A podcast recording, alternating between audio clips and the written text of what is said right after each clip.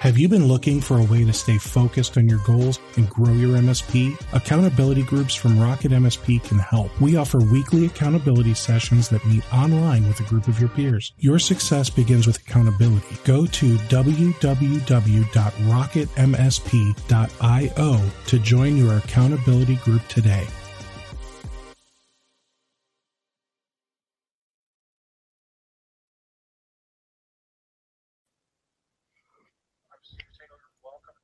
Another installment of MSP webinars. Uh, today, I am joined by Andrew Moon. Uh, he formerly owned an MSP, uh, sold it, made himself, you know, a bazillion dollars on that sale, and now he runs LinkedIn for MSPs.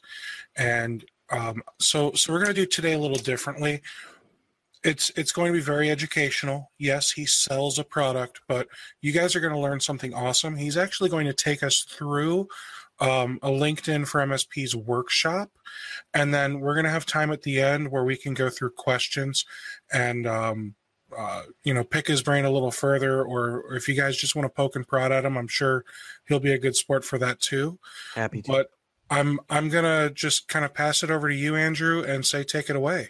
Awesome. Hey, Steve, I just want to first of all say thank you to for having me on today. Um, yeah, I know LinkedIn's one of those subjects that uh, we even IT folks just have a hard time getting their hands around. Um, and that's really what I want to do is give maximum value to those of you who are on the webinar today.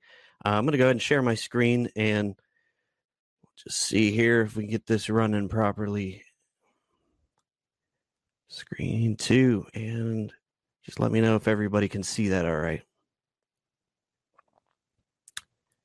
Can you see that okay, Steve?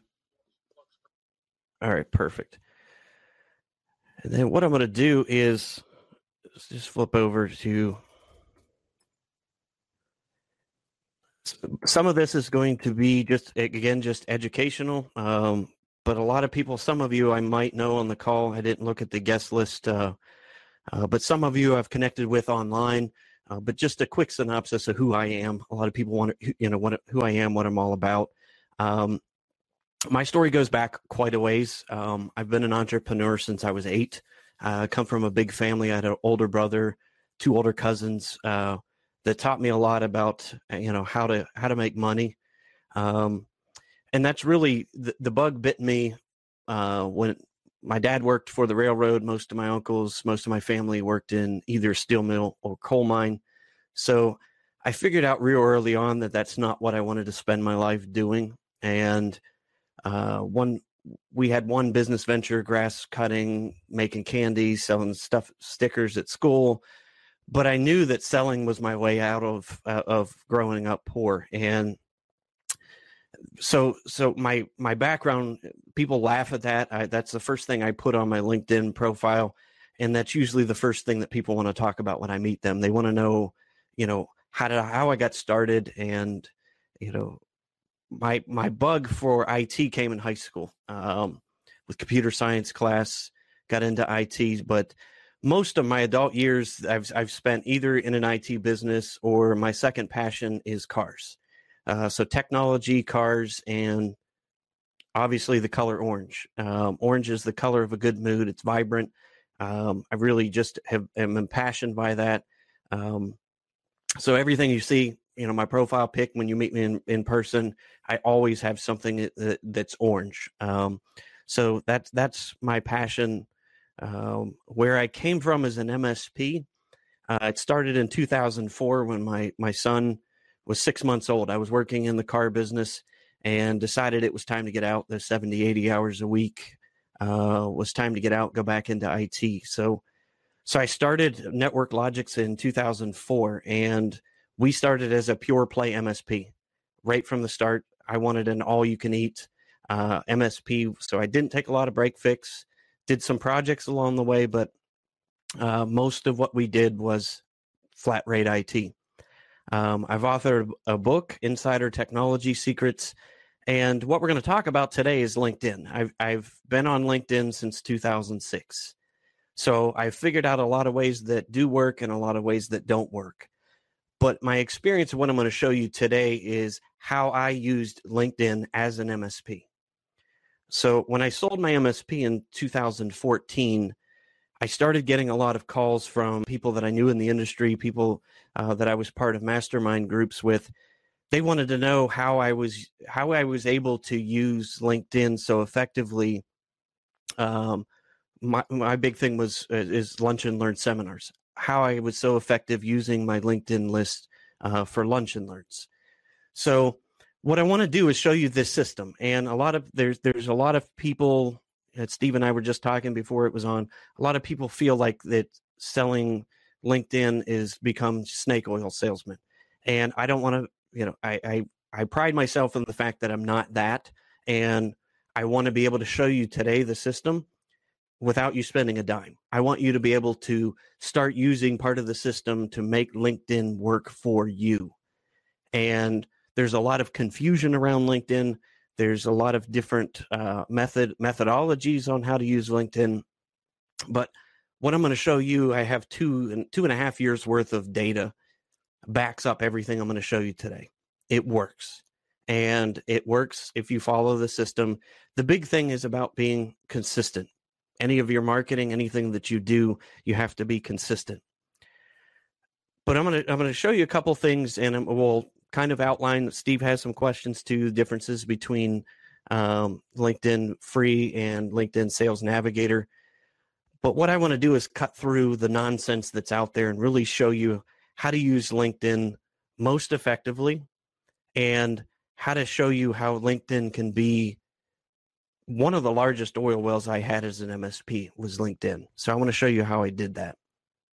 Steve, if you want to stop me, if if there's good questions along the way, too, feel free to to interject. I'm happy to answer questions as we go. Um, but just to just to paint the picture of LinkedIn itself, why you as an MSP should pay attention to LinkedIn. Some quick fun facts: There's over a half billion people. I think that's 550 million people on LinkedIn uh, currently. So this was as of May. There's over 500 million users. The demographic that you're looking for as an MSP are on LinkedIn. And that was really one of the things that was eye opening to me because I tried social media, you know, I tried get on, couldn't find the ROI in it. But if you look at the demographic in this slide, the second largest demographic is the 50 to 64. The largest demographic is 30 to 49. So these are people that are decision makers inside the companies where you're trying to sell managed services. So the demographic of Uh, of those people that's who we want to reach. And I'm going to show you the system for how to effectively go about reaching these folks. So this is the largest self-updating database in the world. Now I go back and forth some of the stuff I'm going to show you today you can use on a free account. My recommendation, which I use, is the LinkedIn Sales Navigator. It's $80 a month. But if you're going to be a marketer and really change the mindset of your managed service practice, that's really, you need to see yourself as a marketing and sales organization. And that's really what changed for me was having that mindset. I'm just, I'm a marketing and sales organization that happens to sell IT happens to sell managed services. And that's really when the light bulb moment came on for me and our sales started to go through the roof because that's what I did every day. That's this is where I focused my attention and I stopped worrying about all the tech stuff um, and, and really focus. That stuff will always be there. But one of the things I'm going to quickly talk about for those of you who don't know, Microsoft owns LinkedIn as of June of last year, July of last year. $26 billion purchase. And where I see the huge opportunity for managed services is in the coming year. Is I'm starting to see inklings of we, we may see Sales Navigator integrated into E3, E4, E5, Microsoft Office 365 plans. And I think most of you probably on the call today are using 365. Your, your clients are using it where I see the opportunity for you is when your customers are starting to pay for that, and you all we all know that if it's on the computer, you must know how to do it. So they're going to want you to answer the questions. How do I use LinkedIn? And this is where the huge opportunity for you is to differentiate yourself as a managed service provider and teach your customers how to make money using LinkedIn And then the IT services will be a heck of a lot stickier if you can show them how to make money first.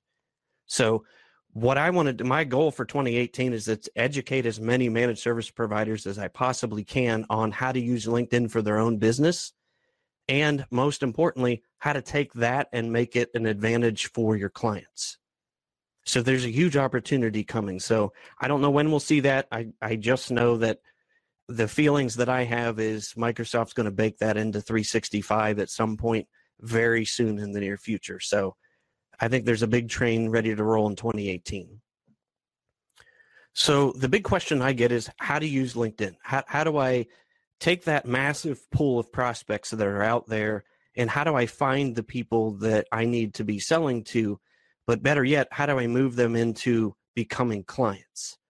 And that's where the rubber meets the road with LinkedIn is being able to uh, take advantage of this ideal platform and being able to execute on a regular basis. That's what I want to be able to help you do. So now I'm going to get through this. And again, Steve, if there's questions as we go along, I'm going to get into exactly this is the strategy on how to use LinkedIn.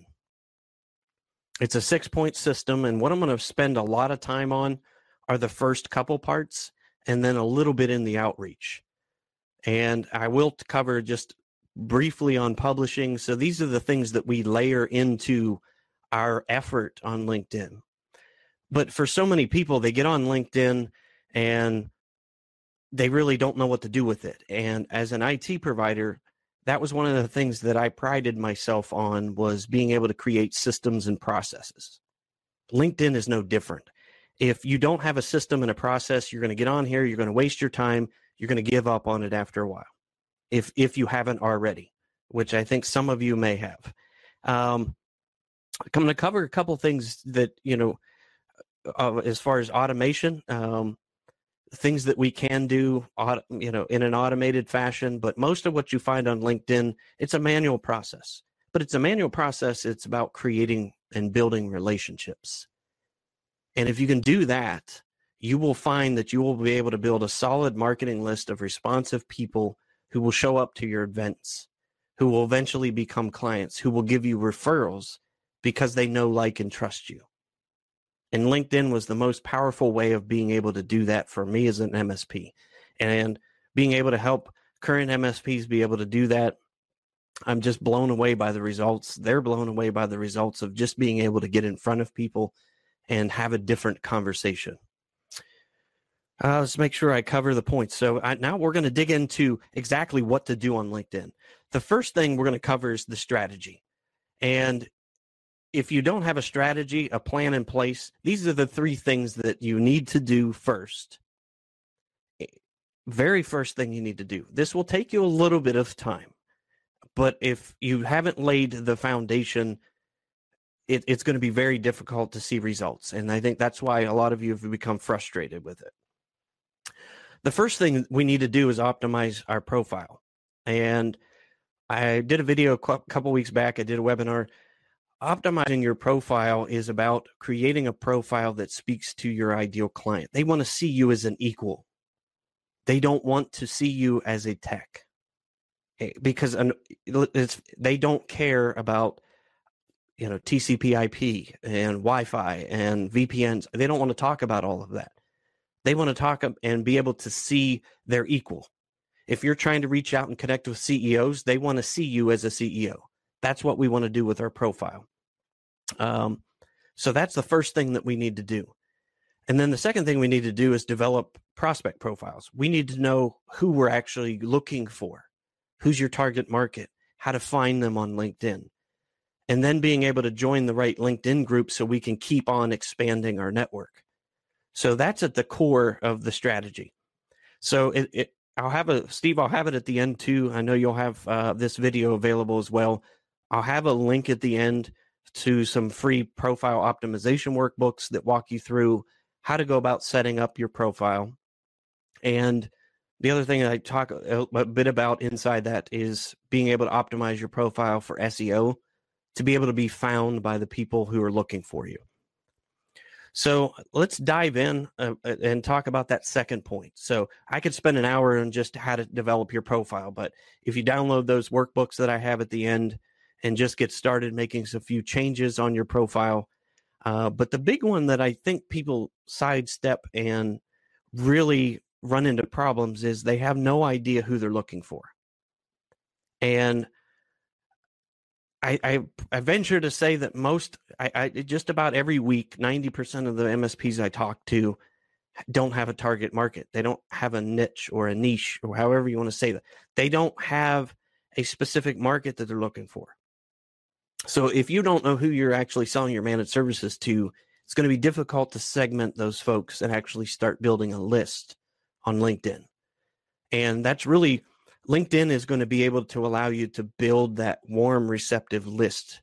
And that's at the heart of all you're going to be able, doing as a, as a marketer. And I'm here to tell you LinkedIn is not going to replace direct marketing. It's not going to replace your email campaigns. It's not going to replace your newsletter or your canvassing, but it is going to warm up those relationships prior to those efforts. So if we develop that that relationship, we need to know who we're looking for to be able to find them. So I think if you have that solid list, you'll be able to stop wasting money on direct mail, sending it to people who really aren't interested. But you'll be able to segment and find people off of your LinkedIn list that are much more receptive to hearing and seeing any other marketing that you're going to be doing. So that's that's really key is defining who who it is we're going to be looking for. Now, the other thing I see with with LinkedIn groups, um, most of you, I was the same way, as most of us belong to IT groups. But unfortunately, if if you're not selling something in IT or you, you're those aren't the people that you're selling managed services to. So joining groups where your prospects can be found. So if your target market, uh, my target market happened to be, um, we had two of them property management companies and attorneys. So that's what I would do. I would join groups, I would hang out where those people are because people that are your ideal customers are going to hang out with people that are just like them. So it's a lot easier to find those people by joining the right LinkedIn groups. So a lot of that legwork is done up front. And I'm gonna just do some quick math just based upon what I what I'm seeing, and I've got a few more people have have updated me on how long it's taking them to do this. A profile optimization for most people, most people have a hard time writing about themselves. And that summary section at the top really gets people stuck. Um, but you have an opportunity to tell a story with that summary section at the top of your LinkedIn profile. I'm just going to switch over and show you where that's at and what to look at there. So I'm going to switch over to my profile real quick here. Um, so it's this part at the top. A lot of people get stuck with this part. They want to they want to cut and paste what's on their their company page or their front page of their website. And unfortunately, that's not going to get us connected to people that we want to get connected to. We want to be able to tell a story. And I think most MSPs have great stories so it takes them a little bit longer to tell those. So profile optimization, I'm averaging about two hours is the data that I have. It's taken people a couple hours. Um, you know, the easiest thing is, you know, have your wife or somebody who's objective write about your story, help tell your story. So, you know, if it, if it involves getting somebody else to help you with that, by all means do that. But you have a chance to tell your story you know, again, you don't have to be ultra personal with it, but you all you want to be able to be personal enough to make a connection with somebody. And we're going to talk about in a minute. Our goal is to allow them to raise a question or is to pique their interest when they meet with us. And that's really what you want to do. And that that whole entrepreneurial story for me at age eight, that's the first thing people want to talk about when when I sit down with them. But have a call to action. Tell them how to find you tell them whether it's okay to connect with you. I have a link to my online calendar so people can book sessions with me, uh, networking sessions, if uh, those uh, who aren't right here in town. Um, so don't be afraid to do that. Um, So that's about two hours. Prospect profiles is really this. That's the other one that gets people kind of stuck. And having a picture of who your ideal prospect is that that takes people a little bit longer. I'm seeing anywhere from two to four hours, and then joining the right groups is about an hour. So you have anywhere from six to ten hours worth of work. And that's if you're really really slow and it takes you a long time to do it. But unfortunately, most people don't take that time, so they don't get the results. They just copy and paste stuff from uh, their their company page, or they use the worst thing I see is you're using LinkedIn, your link, your personal LinkedIn profile to as a resume. And I'm pretty safe to say I think most of you on the call aren't looking for jobs. Um, but take the time, take the time to do those three things, and you'll find your success rate go. It, it will elevate through LinkedIn. So, any questions on the strategy, Steve? Or I'm looking through your questions that we can cover in that strategy section.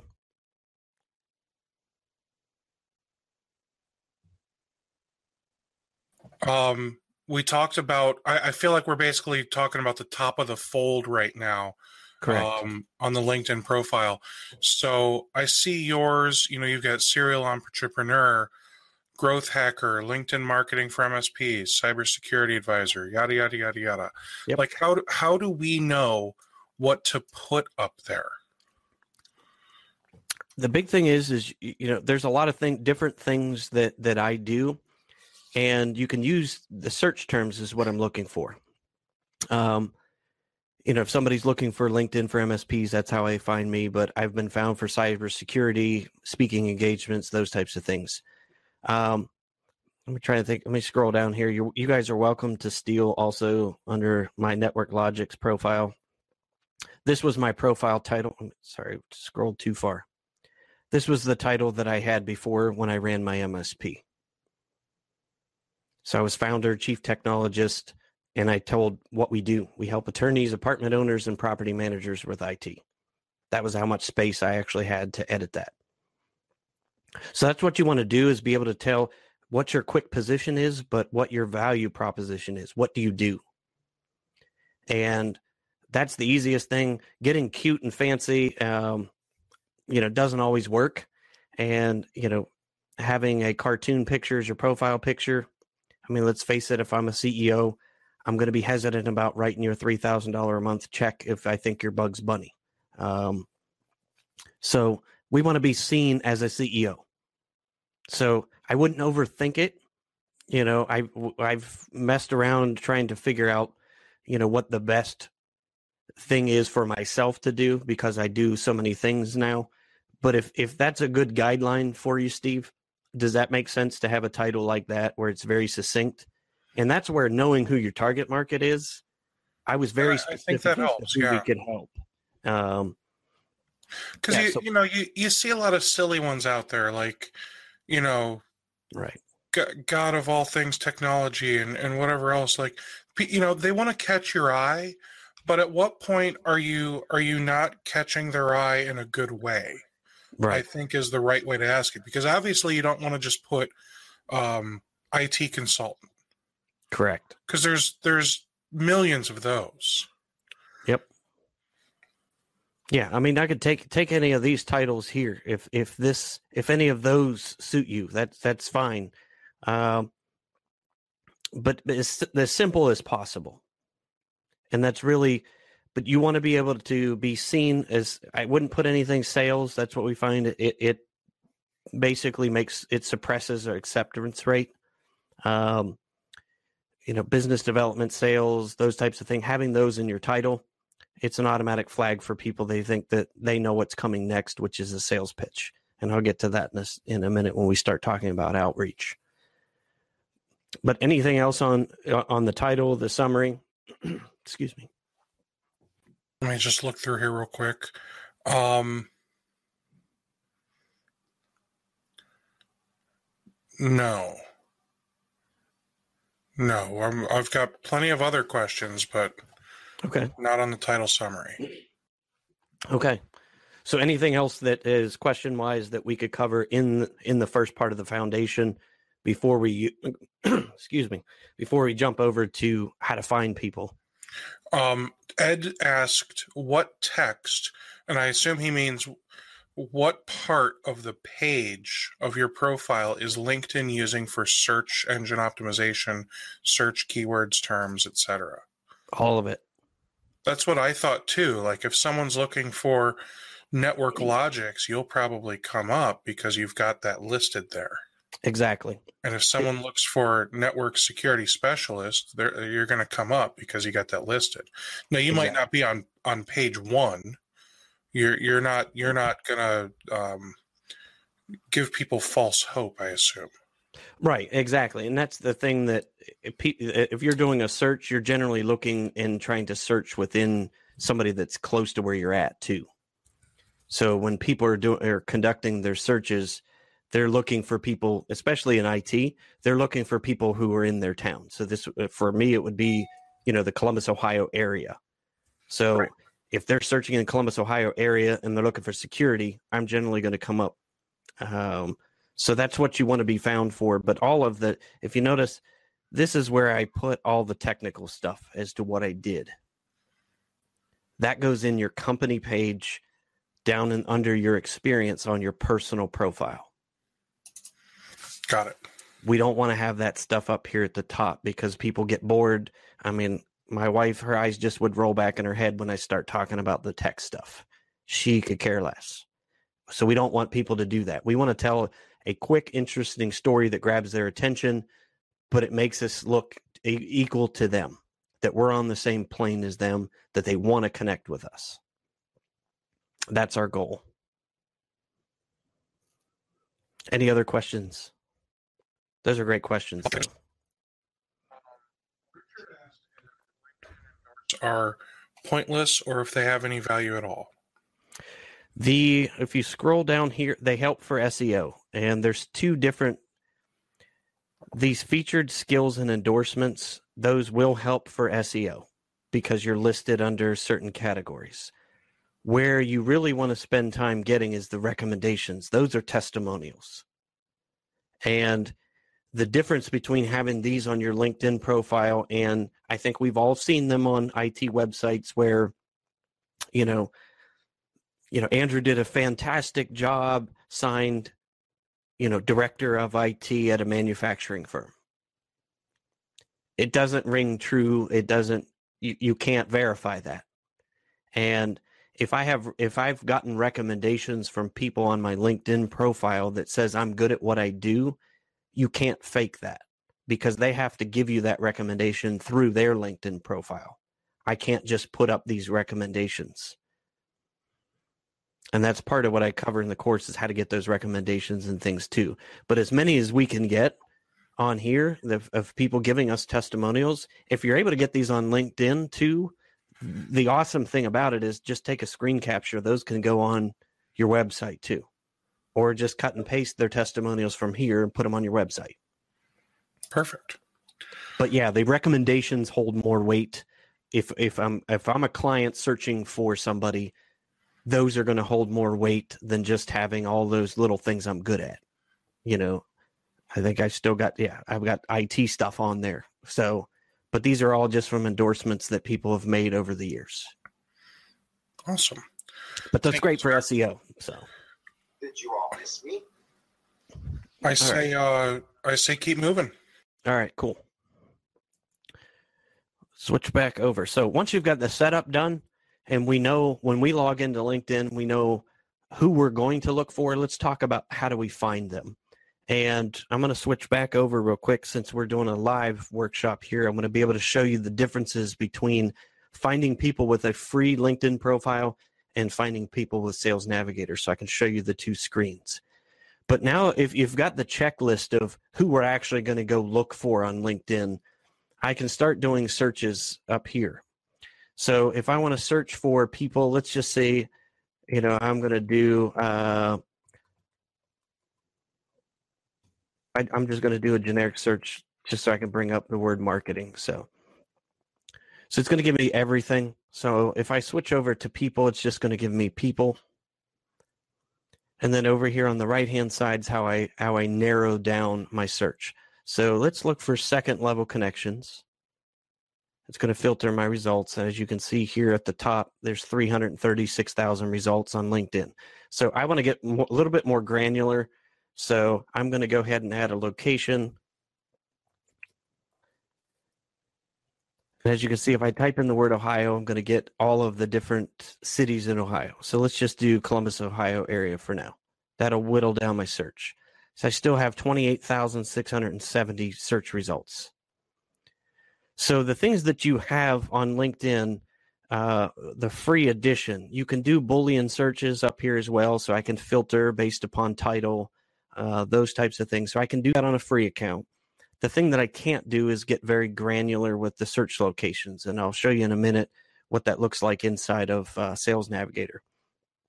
So I can look for current companies if I wanted to. So if I if I know I'm going to be targeting a certain company, I can do searches based upon those companies. So let's just see. I'm just going to pick nationwide.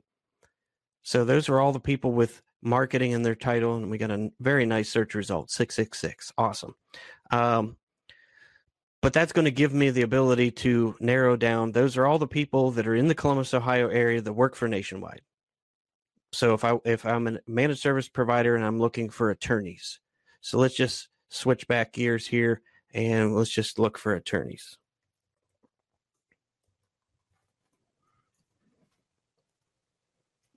I'm gonna look for anybody that's eh, has attorney that's in the Columbus, Ohio area. There's 2,808 results.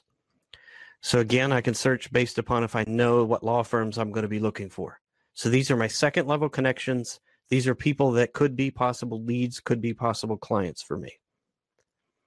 So there, you can search by language. I'm limited with the search capabilities. You used to be able to search, have a little more search capabilities in inside of the free edition of LinkedIn. But as you can see right here, this is a way to start building my list. I can start doing my reconnaissance on people and figuring out whether or not I want to put them on my outreach list and start initiating uh, contact for offline meetings. And I'll get to that in a minute as to how to go about initiating those those contacts. Because once we're connected with people, then it's it, it opens up a lot of doors for being able to initiate in-person meetings. I had great success, and this is what I teach, and, and all of the MSP clients that we have are a very impersonal coffee meeting and but we need to get connected with people first so what i and again there's all different types of strategies for linkedin. This strategy works the best for me and works the best for our clients and being able to consistently initiate contact with people so this the scripts. I'll actually give you our connection script. Um, so i'm going to switch over to sales navigator and show you what that looks like. It's a totally different interface in sales navigator but if I want to initiate a search here, so I would just go to the advanced button. And as you can see here, I can search for leads. So those are individual contacts, or I can search by account. Those are company names.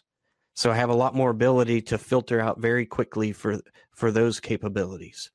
So I'm just going to do a quick search for leads and it's going to give me a pop-up window and you can see the the ability to get extremely granular with this search uh, this is what we want. This is really where uh, I spend a lot of time if we're searching, trying to help people find niche markets and start building contact lists. This is allows us to do that very quickly uh, inside of LinkedIn. So I'm just going to do. I'm going to do actually. You could do geography like we did in the free search. So I could just type Ohio if I wanted to, and I can get all the search results for Ohio in here. Or the thing that I like the most is I can actually search a, a radius around a zip code. So I can go anywhere from 10 to 100 miles outside of a zip code. That's the part of LinkedIn Sales Navigator that makes it ideal for me because I can get very, very granular. Eh, you know, if I don't want to go try to talk to somebody that's 100 miles from my office, I don't want to travel, you know, to fix computers 100 miles away. So I can get very, very specific. And you probably find this in in your region too, Steve. Um, did they list you in the Columbus market or the Cleveland area? Gotcha. So you're kind of between Cleveland and Columbus. You kind of get, you know, so you would, if you're just doing for those radiuses, if I was just to narrow that down for Well, so the they Cleveland actually call it the Cleveland Akron market. may not be exactly. See, and that's the thing that if we flip back over here, if I type Ohio here, you got the Cleveland Akron area, but I can get very granular into those other areas as well. But this is going to give me a radius around or zip code radius. And that's what I really like with Sales Navigators the ability to target, prospect, connect with people that are in a tight radius around my office. So that's a huge capability that I have inside of Sales Navigator that I don't have. The other thing that I have is the ability to filter down by industry. So if I'm looking for attorneys, those are going to be in the legal market. So I can go legal services, law. So I want to look for law practice. And let's just go 50 mile radius around my zip code. And as you can see, it's starting to build me my list up here. That's 14,000, almost 500 search results. So the thing where you're doing inside of LinkedIn with Sales Navigator and in the free edition, they're only going to show you the first thousand results. So they want you to, to fine tune your searches. So even what if am I going to do? correct. Most people think that they can go market to 14,000 people. I'm here to tell you you can't. So that's where having ex- your ideal client and knowing who they are and where to find them, this is where it gets very, very easy to do that inside of Sales Navigator. The other thing that I want to do, I'm looking for titles too. You can do this inside of the free edition as well. But I found that managing partners, managing directors are the titles that most see managing partner these are the titles that I want to start searching for. So as you can see, I've I've just popped above 1158. So I'm just going to do the search right now just to show you what the, those results look look like. So I can do company headcount. I think we all have that. You know, I want to do. Okay, I don't want the small one to ten computers, but I want 11 to 50 and 51 to 200. I think I can handle that. I now have 273 people on that list. So that's a very, very granular list. I know that those people work for companies that are in my target demographic. I've segmented the the right down to the title, so I know that the people I'm going to be searching for are decision makers. So if I execute that search, I'm going to get my results. Seeing the thing you have inside of Sales Navigator, I can save these inside of leads.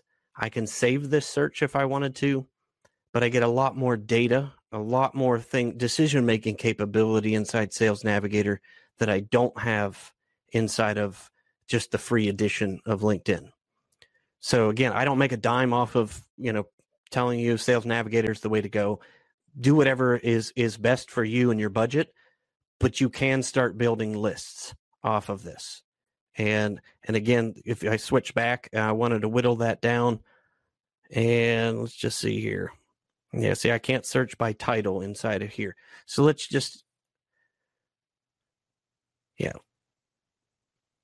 But I can start, you know, eh, eh, going through here and, and figuring out who I want to be able to add to my list based upon just the criteria. I won't get into the whole Boolean searches and all of that. I don't think we have time for that, Steve. But but you can find out a little bit more with the free edition, but it's much faster to be able to do it inside Sales Navigator.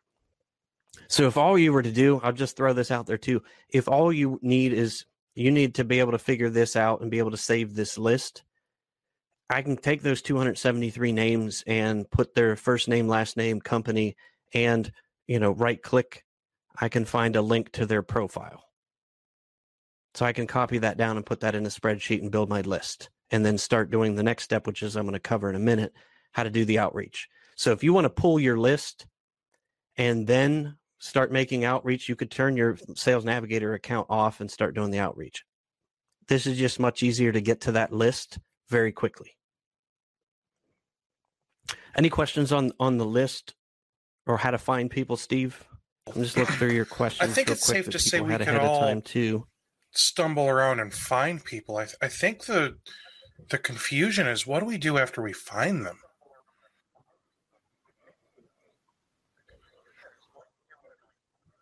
Yep, that's what I'm going to cover next. How how do we go about you know initiating outreach in a proper way that works?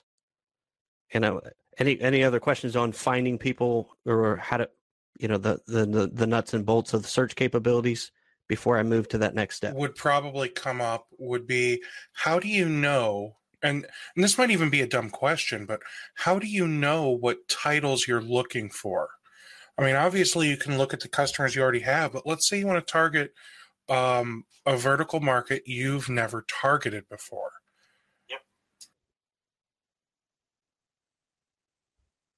Yep. It's just that was that's the other capability that Sales Navigator gives you. And let me go back into I'm going to view all filters. So if I didn't know what title I'm looking for, so I'm just going to bang these guys out, pull that off. I can look at a couple different things inside of Sales Navigator. I can look at seniority level. And this is based upon what they have in their LinkedIn profile. So this will quickly give you an idea of what titles people are generally going to have. So partners a big one, directors a big one, any senior level people. So if I just want to do senior uh, there this is seniority level partner. That's going to execute a completely different search for me, but it's very close in the results as you can see. It's actually going to give me more. So that's an easy way if you have the industry turned on and to be able to search by by seniority level. The other thing you can look for is in in function. I find this less it's less granular. Um, but as you can look down through the the different functions that people have inside of a company. That's why I really like the seniority level is the best one or like I said, knowing who your customers are, and that's the easy way if you have a target market, look at the titles of the people that you deal with inside your current customers. But I found legal, um, CPAs, financial services, they all are, are going to be lumped into those, generally, those three. You're going to be a managing director, managing partner, or one of the partners in a firm are going to give me the best search results in those three verticals. Um, manufacturing, it gets a little bit different. Um, I tend to find some most manufacturers use some type of vice president type title. Those are the people that we're generally excellent doing And outreach for to is get there a meetings to better go higher way level like i see you've got you know company headcount and company type and that kind of stuff good lord um is there a, a way Mhm. to help you qualify the business any further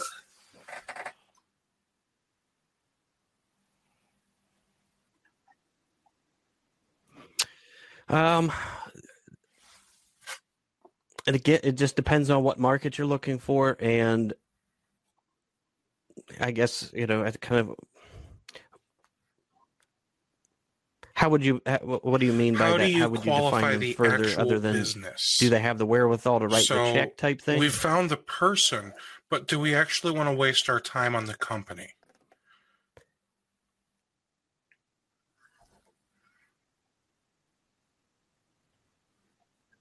Well, that's it, it depends. And, and in the legal, I found that just meet it, it, I won't know 100% until I meet with somebody from the company whether or not I want them as clients.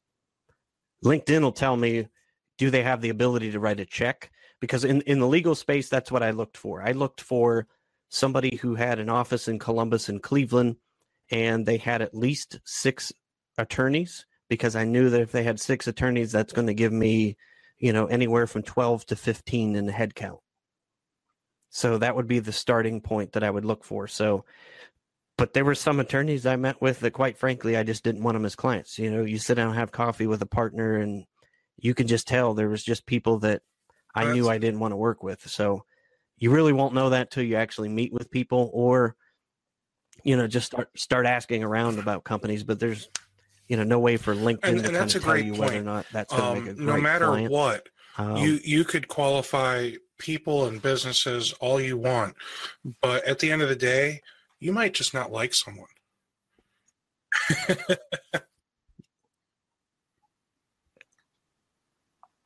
Yeah, right. And I'll be honest. I mean, I was, you know, seven, eight years. I was just like everybody else. I, anybody that wrote me a check became a client. But I figured out that there, you know, there were some people that I just didn't want as clients. Um, you know, so we started getting rid of those and got very specific as to who we wanted, who our best clients, who they were, what they looked like, what titles, what type of characteristics they had, and that's where having being able to get connected with a partner inside of a firm, I'm able to see who else he's connected to as well. And that tells me a little bit about, you know, once you watch their interactions on LinkedIn, you're able to tell what type of people they are too based upon what they post. And you know, so you really won't know until you you're you watch them on social media or you meet with them. Um, but that's really what I wanted to be able to do is you know show you guys how to take that next step, get connected with them, and at least start that process in a very systematic way. But this is where a lot of people get stuck. They don't know who they're looking for. They don't know how to how to quickly find a list to go to this next step that I'm going to cover. I I want to reach out to 127 people today on LinkedIn and somehow win their business. Correct. Yep. So f- finding people that's that's again that's all in that strategy section and is uh, is setting that foundation. We've now built a list. Now we start how do we reach out to the people?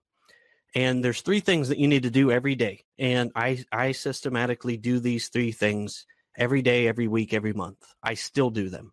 I still get leads for IT and I haven't been in the IT business for 3 years.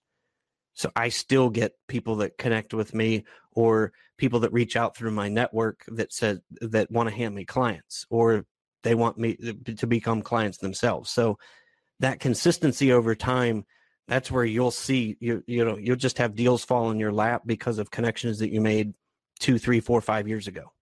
And that's where the systematic routine of doing this every day and don't stop. A lot of people will do this for um, a week, a month. They'll get some traction out of it and then they stop doing it. So that's the big thing. Reach out to people every day. Um, Steve, how, you said you had 120 people to reach out to. Do you generally do outreach to 127 people on was daily honestly a made up currently? number. I I don't even know how many connections I have Okay. on LinkedIn. Uh, uh, 1,126. That's how many I have on LinkedIn. And, you know, a lot of them are other IT guys, which with MSP webinars, the, they could become Gotcha. people I want to reach out to. There are a lot of uh, channel people, uh, vendors. Um, again, people I could I could want to reach out to, but I do still have an MSP and would love to grow that and get some more clients.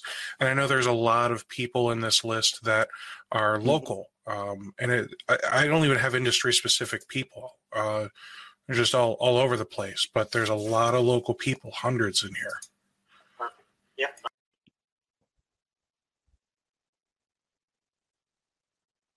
Perfect. Yep. I'm going to give you the script right now to start reaching out to the new ones. So if you find okay, let's let's we want to tackle a vertical market or we want to tackle this business group, we've covered that. How to find them on LinkedIn. Um, now we want to start reaching out to them, and this is the part we're making these connections every day. It will get you business, and and that's I I still find that to this day I get business that just shows up because of connections that I made. Um, you know, just two weeks ago, I had one. Um, you know, somebody contacted me. I had met them. I think I met them actually five or six years ago. Connected with them on LinkedIn. They actually worked for one of the huge banks that is based here in Columbus, and they weren't going to become an IT contract for me. I knew I wasn't going to sign them as a managed service uh, account, but he had been following me and following me on LinkedIn, and he saw that I'm a process systems guy, and he actually had a project that needed done and this was you know a forty thousand dollar project that'll take you know a, a couple months to do but that showed up out of nowhere off of somebody just following me on social media, following me on LinkedIn, eh, off of a connection that I made. So, but it's doing those things every day, being top of mind, and that's I won't talk a lot about you know the publishing portion of it, but that's how you set that. The top of mind campaign is staying active in people's minds, because let's face it, people we meet with aren't always ready to sign a contract today, but they might be two months, three months, four months down the road.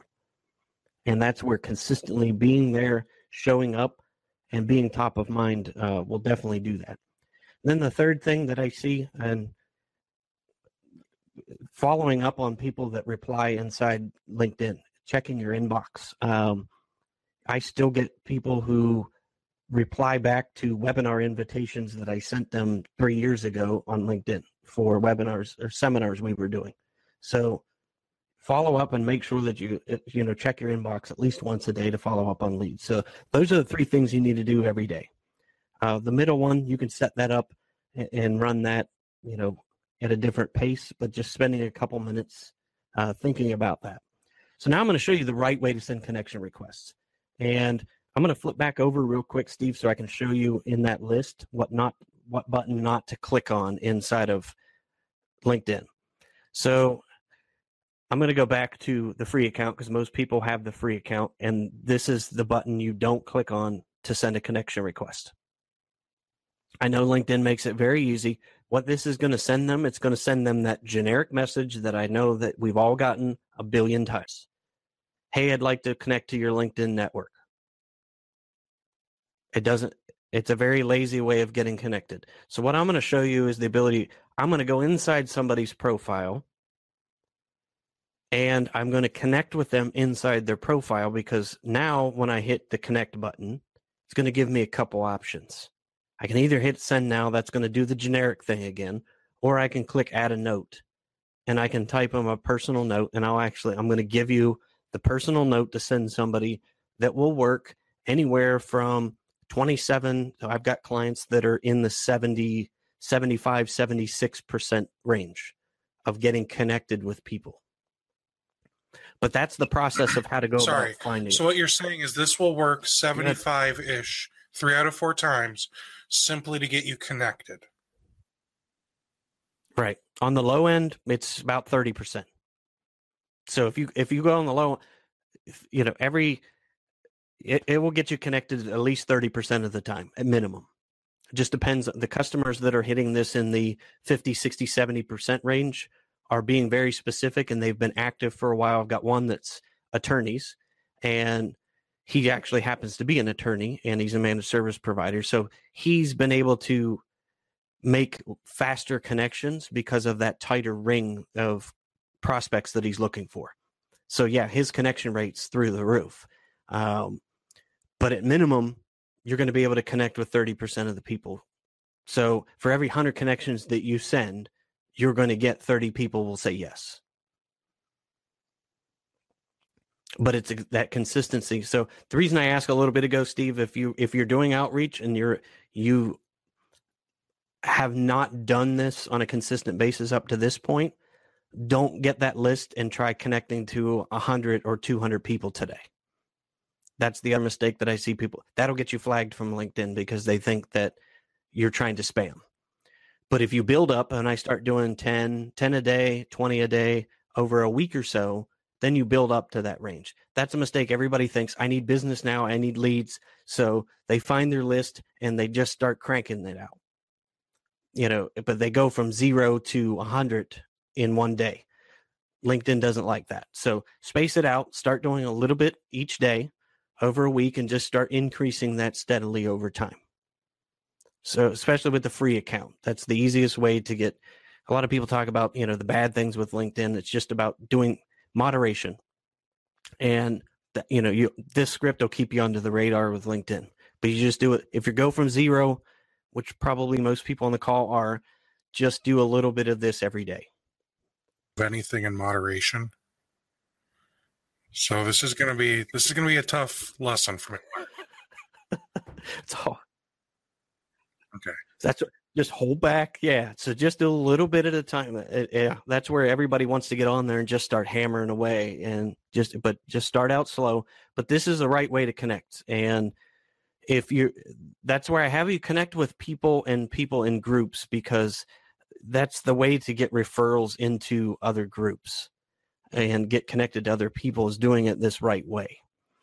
So this is the, the exact script, and I'll leave this up for a few seconds so you can see it. And again, customize it to whatever fits your region. This is a script that I've used to get connected with people right here in Central Ohio. Um, Steve, you know, different markets, people may have a specific name. So Central Ohio, so that's anybody that, you know, could be up near you, uh, you know, a little south of you, Steve. Um, but that's it's a very generic. I came across your profile on LinkedIn. I'd like to connect to stay in touch. And I know you know people think that this is too generic that it won't work, uh, but I'm telling you, it works. It works in big markets. It works in New York City. It works in San Francisco. It works in Dallas. It works in Australia. Uh, this is a very simple script, and this will allow you to. And again, you can customize it the next part is where you can add your customization. So if I'm like the particular script we're using for one MSP is an attorney, I find that our it says our attorney community is pretty tight knit here in whatever area you are, and it never hurts to make a connection. That's it. Very simple, very basic script, but it will work. And that's why I said I, I usually I try to err on the side of being very conservative. So this will generally work in the 30 50% range. And our next step is how do we get them into my next step in the process when I connect with people is to offer a to meet with them in real life. So this is the second once I connect with people, I will send them a separate message usually within three to five days. I don't do this the minute they connect with me, but I'll send them a second message that just says, "Hey, I'd like to get the, I'd like to make more personal relationships with people, um, you know, on LinkedIn of my LinkedIn connections. You know, let's get together and grab coffee in the next few weeks." So I'm not selling anything. So that will work. That just offering a coffee meeting to people that you're connected to will work anywhere from 18 to 28 percent of the time. I have clients that are higher than that. Just about everybody's in that range. They're right around 20%. So that will get you meetings with people in a very informal way. So, and resist the urge to start selling stuff to people and start telling them about managed services all I'm trying to do is establish rapport and establish a relationship and get somebody to meet just for an informal coffee meeting where I can talk about, uh, and again, that's the things I teach in the course is I'm, I'm an investigative reporter at that point. I want to find out as many pain points as I can about them and their industry, more importantly. Those are the things I want to find out. I don't go to those coffee meetings trying to sell anything but most people, I think we've all encountered it. Steve, I think you've encountered it too. So the minute you connect to somebody, they immediately send a message back to you trying to sell their stuff. I do too. I, I, you know, that's the that's the fastest way to get me to remove a connection, is, you know, thirty seconds after I hit con- accept, you're trying to sell me something. I hate it when vendors do. I, I hate it when anybody does it. So so resist that temptation to try to get on there and immediately start trying to sell something. Just be yourself, establish that relationship and you know that's our goal is just to get connected and connect in such a way where them meeting with us will benefit them. That's what we're trying to do is bring value to them. You know, just to give you a for instance, Steve, I went and met with an attorney uh, that I had connected with, offered to have coffee downtown I met him at his office before we headed over to Starbucks, and I had noticed that lined up on the counter at the receptionist desk were cleaning contracts. And, you know, I could tell she was frustrated by it. So I happened to ask him about it. If he was, as we were in the elevator, I said, you know, do you happen to, you, you're looking for a new cleaning company for your office? And he said, yeah. And it just so happened that several other attorneys' offices and other clients that I had were using a particular cleaning service, and I had established a relationship with the owner. And right there, while I was in the elevator, I made a connection on LinkedIn between him and the cleaning company. And I said, This guy will take care of you. He thanked me before we even got out of the elevator because he said that's, you know, two or three hours of his time at, at, minimum to try to find a competent cleaning company for his office. So all of that from just an informal coffee meeting and long story short we end up signing the client. And but it's about bringing value to them based upon your network.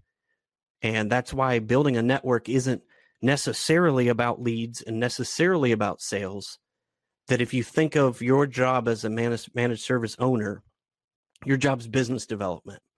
I'm looking for joint ventures. I'm looking for sales leads. I'm looking for new hires. I'm looking for all of those things that i should be doing as a business owner.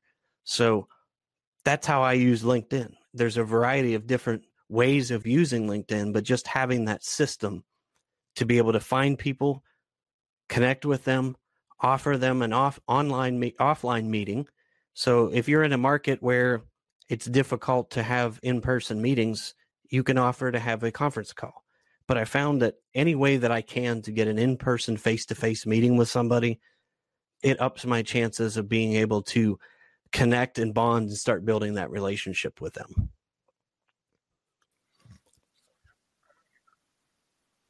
Yeah. Yep. Because the next part's just this. The next part is actually where most people start. They just Perfect. get online and start posting. So, so um, but I'll show you. Let's see here. I'll teach you how to do that effectively. Yeah. So. Dom says, and this is just a comment. I, I hate the the messages I get. IR want to connect to discuss your website SEO marketing plan. I am sick of those. If I could figure out a way to just block all SEO marketing plan requests, my life would be 10% happier.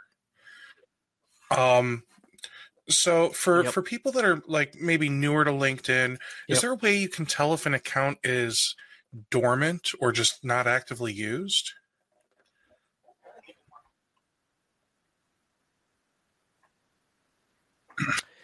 the without connecting to somebody there isn't because once you're connected with them you'll figure out how many people they're connected to. Um, let me see if i flip back screen here real quick. Let me cancel this one. See if i look at let me x out of here this this particular one i know he has more than five connections. But just looking at this if he doesn't post anything on a regular basis you know, like if he doesn't uh, use um, the article function inside that or doesn't use status updates on LinkedIn, there's no way for me to tell, you know, from from just looking at somebody's profile before we connect how how often they're on here.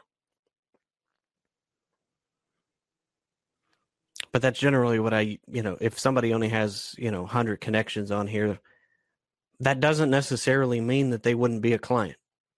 If it's a director, managing partner, they may have somebody else that that maintains LinkedIn connections, but it doesn't mean you won't be able to get a meeting with them. There are a couple of those uh, these here. I'm going to try and figure out how to turn this into a nice little story for you to bounce off of. Uh, Owen says, "Do you have any advice on how to flip an incoming cold connection? So when somebody sends you the generic connection requests. Is is there a way to turn that around in your favor? And Richard actually said, uh, "Oh, and here's what I do." Uh, Richard, I'm I'm not you've maybe heard of Richard Tubb. He uh yeah. he runs Tubb Blog. Um, yep. Yep, he and I've been so Richard, uh, he online, takes the so. approach of um, I don't know you, you don't know me. Don't be that creepy guy sliding a business card quietly across the table at a networking event and walking away. Like, if you want to follow me, follow me on Twitter. Um, yep. Take the 10 seconds to send a personalized note, just like you suggested. And he'll actually just deny those people with the random ones. Exactly. Yep it depends on who it is for me. It, it, it if if I kind of know who they are, or if they're in an industry where I think being connected with them can allow me to go one level deeper, which is who they're connected to, I may I may accept it. Does that make sense? Because once you get connected with somebody, you're able to see who they're connected to as well. Unless they have their secure by default, it will let you see all their connections.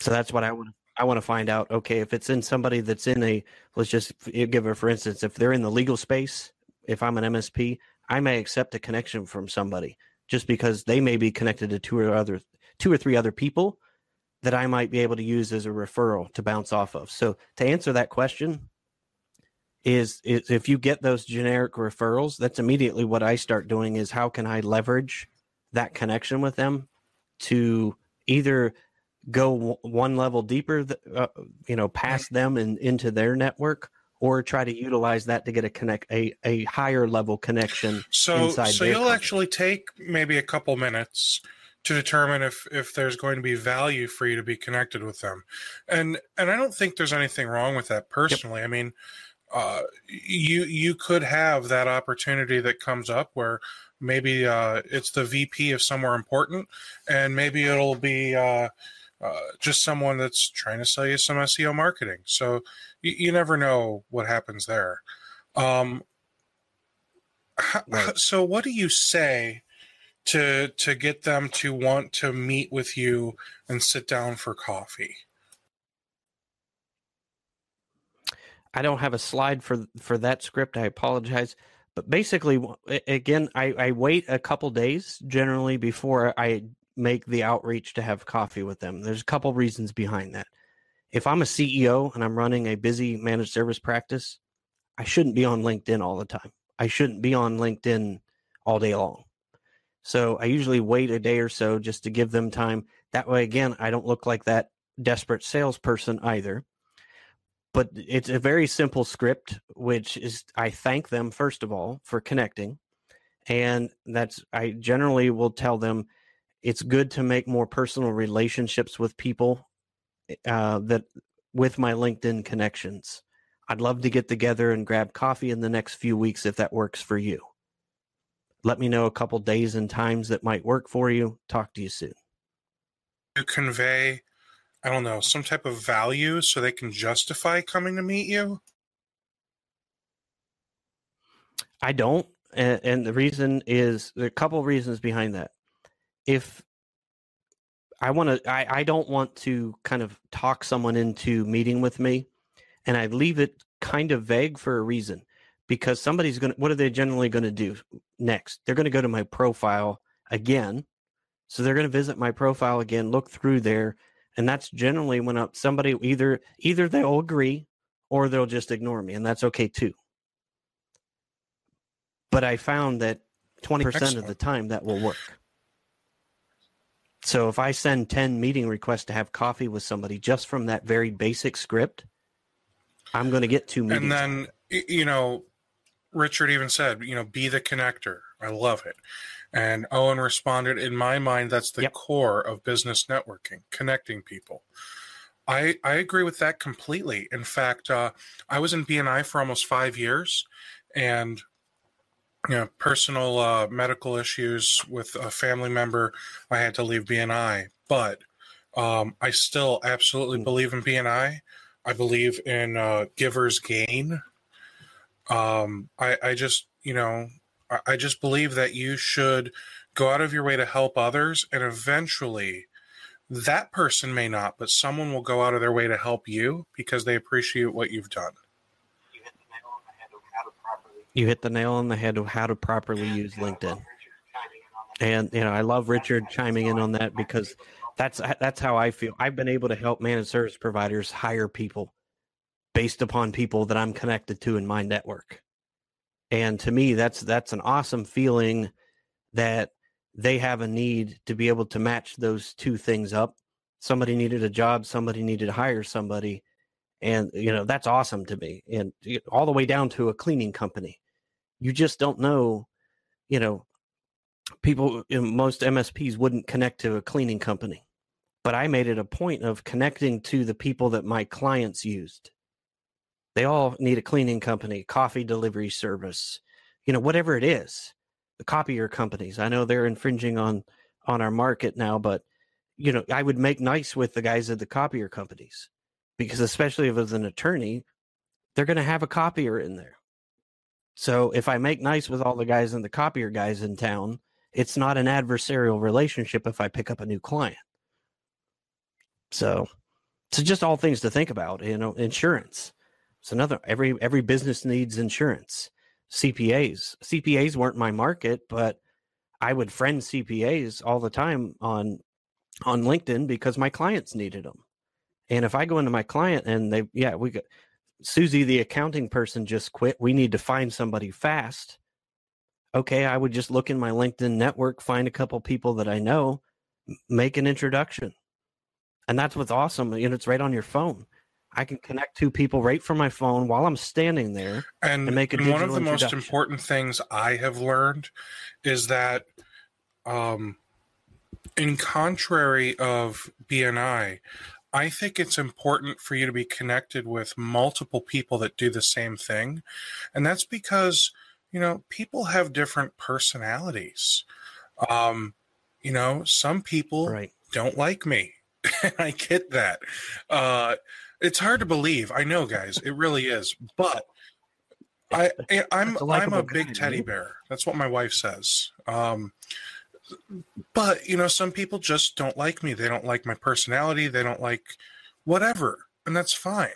That's why you mm-hmm. you should be connected to I don't know a few guys that you know well enough that you would refer them, and at that point you should know their personalities and their work ethic and whatever else, so that way you can say, okay.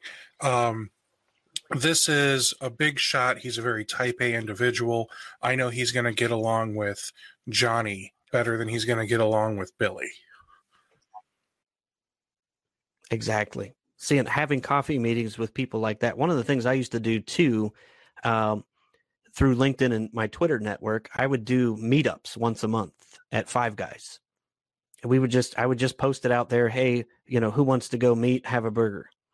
You know, the first one we did, 30 people showed up, but there's 30 people in all different industries. You know, I had a, a, a guy that was an attorney at IBM here in town. He showed up. He and I are good friends now. We met online. We'd interacted. I'm like, hey, let's meet in real life, have a burger. I, I got referrals out of that because anybody he knew that needed IT, I was the first one he thought of. So don't be afraid to go outside mm-hmm. the box with with LinkedIn and and social media that's the thing that I think so many people miss. They miss the social part of it. And you know, I, I, I met videographers, uh, web developers, any you know anything that I've needed, I pretty much have a connection for it here in town. And you know, it, it's not just about my own personal gain. Is you know, every business owner has. We all generally have the same needs. Make you a customized, you know, 3D hiring bobblehead doll of yourself. That's what I'm talking about. Just things like that. I mean, the cake decorators. I mean, you know, we would do gifts. You know, I had the Network Logics logo digitized and put on cupcakes. But I, you know, you make contacts there. I was able to introduce them to. I took those to all my customers. And what do you think? The first thing that people ask, "Where'd you have these done?" And it just so happened I had taken a stack of the business cards for the the nice little old lady who had a shop right in downtown Dublin and handed out her business cards and gave her all kinds of business. Now, That's what it's about. That's what now, LinkedIn's about. Um, I, I have I have a statement and then a question to help us move forward. Um, so the statement is one thing that I think is important to think about. If you're inviting someone that you don't know out to get a burger, pay for their damn burger. And, Amen. And and Amen. I, I know it gets expensive. I I know. So you know that's another reason you don't want to invite 127 people out for burgers all at once, uh, because you don't want the first yep. one to to you know be at, at that really fancy place and then the next one to be at five guys and then eventually you're at like mcdonald's and white castle because you can't afford all these burgers um if right Just do it for one person. I would do it for one person. When I would do the meetups, I would pick one person out of the group of everybody who said they were coming, and I would buy one person lunch. You don't have to buy the whole group, but everybody's sitting around the table telling stories. It's not a sales. I'm I'm right with you. You know that that six bucks went a long, long way, and you know so buying somebody a Starbucks or buying somebody a burger. You think about a five dollar mailing campaign. How many times you got to send that exactly. out to get those kind of results? exactly. So, and and not only that, but you know, it's just I, feel like it's poor form for you to invite somebody out and then Yep. either one expect them to pay for themselves or two expect them to pick up the tab for both of you like and it, Right. it just blows my Nope. mind um now on the flip side if somebody reaches out to you and invites you out i think you should at least be prepared to pay for yourself Of, course. Yep. Yep. And, and uh, I actually use that. Um, I think we all get they, I, you know, I'd like to go pick your brain, those type coffee meetings. And that will usually tell me a lot about them as a person if they even offer to pay. So if somebody's asking something from me and then makes no no offer to even pay, that tells me a lot about them. So, and again, that's just my own two cents of is how I grew up. if they're the one that makes the Um, recommendation of where you guys go and and like I, I don't know maybe i'm maybe i'm just uh, Right. Yeah. uh weird ocd or something but you know if if they take me to panera buy me lunch and pick my brain versus olive garden versus Mhm. somewhere higher up in the i'm not saying take me to a five star hundred dollar lunch at a steakhouse okay but Yep. Dude, I'm happy with Chipotle. You take me to Chipotle and to pick my brain, and then don't offer. I'm not gonna you know, lie. Don't buy if me someone lunch. bought me Chipotle, I mean, I how's would that let them pick my brain for at least an hour. exactly, do. so like to so let's The IT let's guys move like to on eat. to to what I bet is going to be your next part. Um, all right, so so we sent out some connections, Go ahead. and people have maybe accepted. And we know that when they accept, we should be sending them Mhm. out the coffee or phone call greeting. And and then I know that you also said we should be doing something to stay top of mind. How do we know a Dom, you're right, man. Correct. That new queso at Chipotle, that's where it's at. Uh can I just be honest? Yeah, I I have Papa I John's took us right down the rabbit table hole, behind me waiting.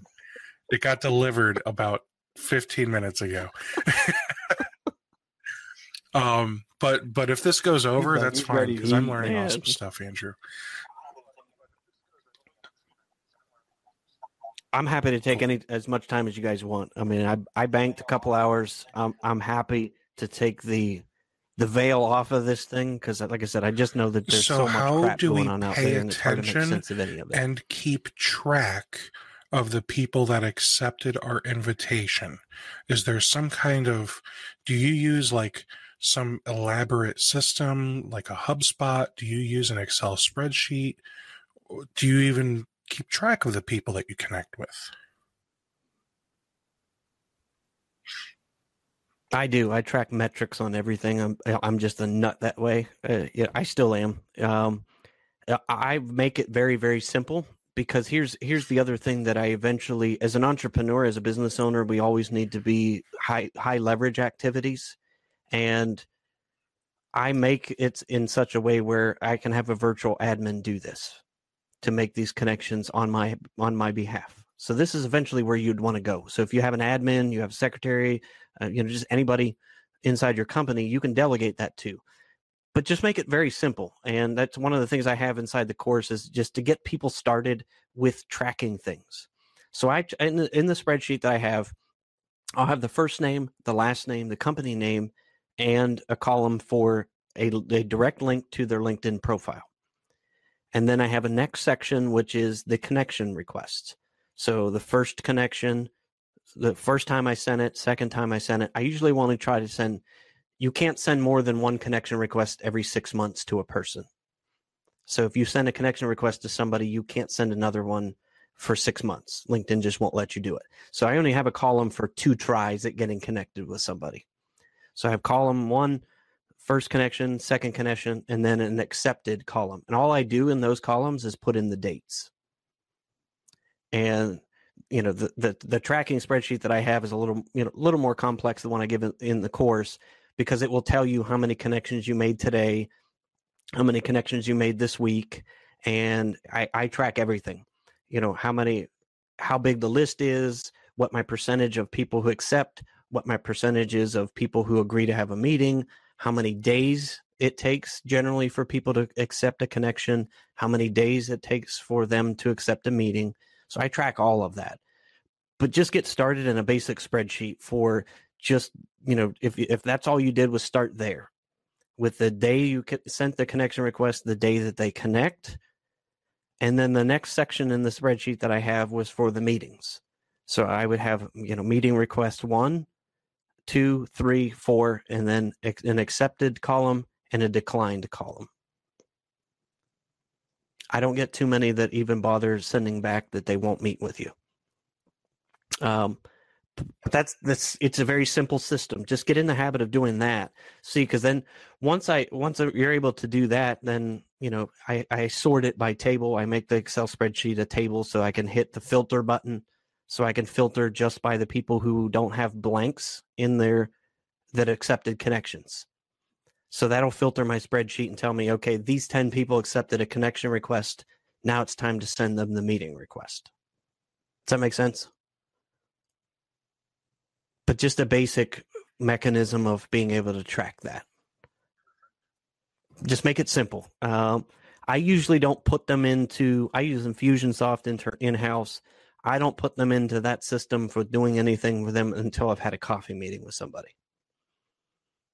And then I know whether or not I've got permission or I've earned enough trust to put them on you know my newsletter list or do any other type of warm outreach to them.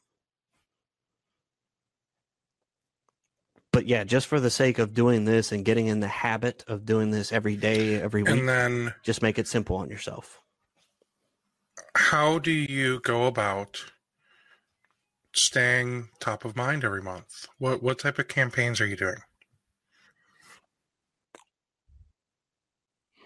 Couple things that I do, and the percentage of people that don't agree to have coffee meetings with me initially. And I generally know within that first 30 days of me connecting with somebody, I'm going to connect with, let's just call it, you know, 30% of those people.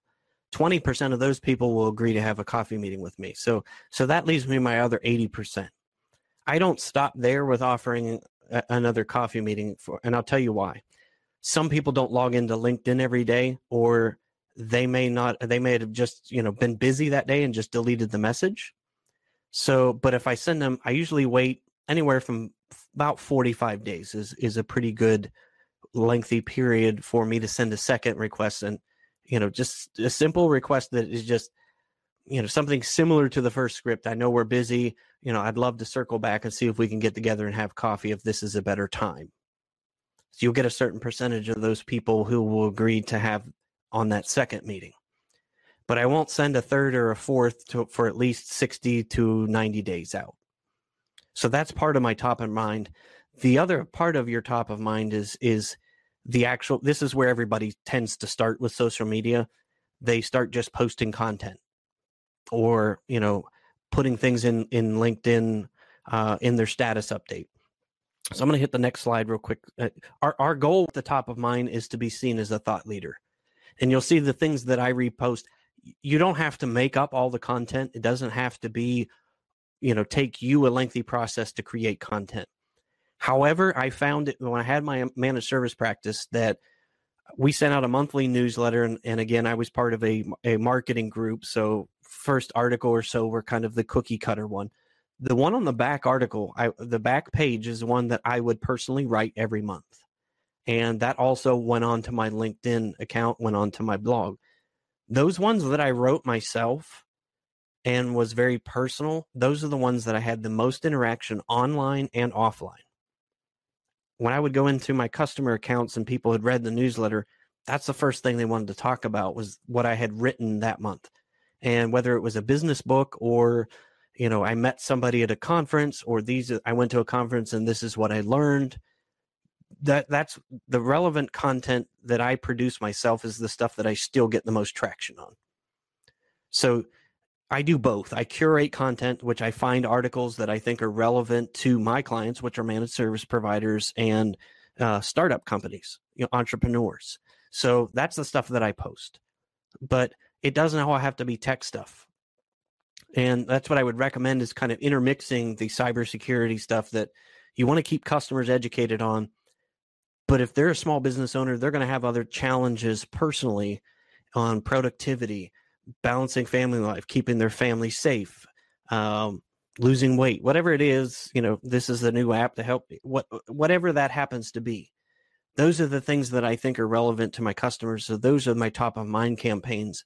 Those are the things that I consistently make a list and I repost things that I find every day out to people I'm connected to. This is a good, for instance, uh, you know, on entrepreneurship. This was how this entrepreneur makes millions snooping through your digital files. But if you look at the one right below that, five secrets for a better work-life balance inside a Hootsuite, Hootsuite culture. That that bottom one actually got me connected with somebody at Hootsuite, and I was just, it was funny. I was just interacting with her this morning about uh, burnout and in the business world, and especially burnout in the tech industry and so we'll so you'll I have to look for that. So I'm going to be doing a a podcast webinar with her probably in the next month or so. But it was off of that article that I wrote about her company that she reached out and connected with me. So those are all the things, those are all the little steps that I do using LinkedIn. And I'm I'm using LinkedIn specifically, but these articles were also posted on Facebook and Twitter. So I use my social media to be able to educate and things that I find and I think are going to be relevant, those are the things I try to repost. But again, the personal content now, that you have is it is it always works the best to post things on your personal profile or your business like your page or whatever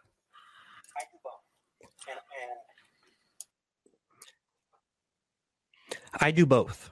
And and but what I will tell you is this is consistently in in tracking this, you will always get more engagement off of your personal profile because people want to connect with people, not companies. That's why I tell people to write your profile. Your personal profile needs to be about you, not necessarily about your company or what you do. And the people that have gone through and done that, their connection rates are through the roof because people feel like this is somebody I can relate to. I'm curious about this you know, because they'll have things. I love getting connected with somebody, and then I look through their profile, and there's, you know, there's stuff on there that this guy's into vintage, do you know, Italian motorcycles. That's something to talk about when we have coffee. I want to know more about that, and that's the stuff that that really skyrockets engagement, and it's going to come from your personal. You know, we all want to gravitate. Facebook's the same way people want to interact with your personal stuff more than they do your company stuff but you have to have the company stuff just just because so. More ways for us to be but yeah that's that's an awesome question so yeah.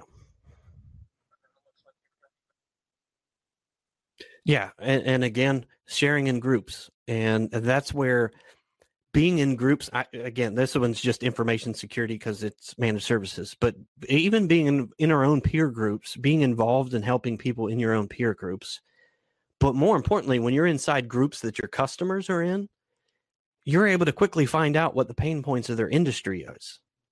So if you're in an attorney group or a doctor's group or a manufacturing group and you're part of those groups you're going to see the things that are top of mind to them so I always try to engage and find out more, or if I'm able to connect them with somebody who can solve that problem for them, even if it's not me, you'll I'll chime in. And that's where being in those groups that your customers are at allows you again that that top of mind credibility. That's what we want. We want to be seen as the net, you know, the connector and the person that finds the answers and and, and is a, provides solutions and that's a great way to do it inside groups. The, a couple cautions with the groups: if it's not your group, obviously don't go in there and try selling your services. So that's one warning.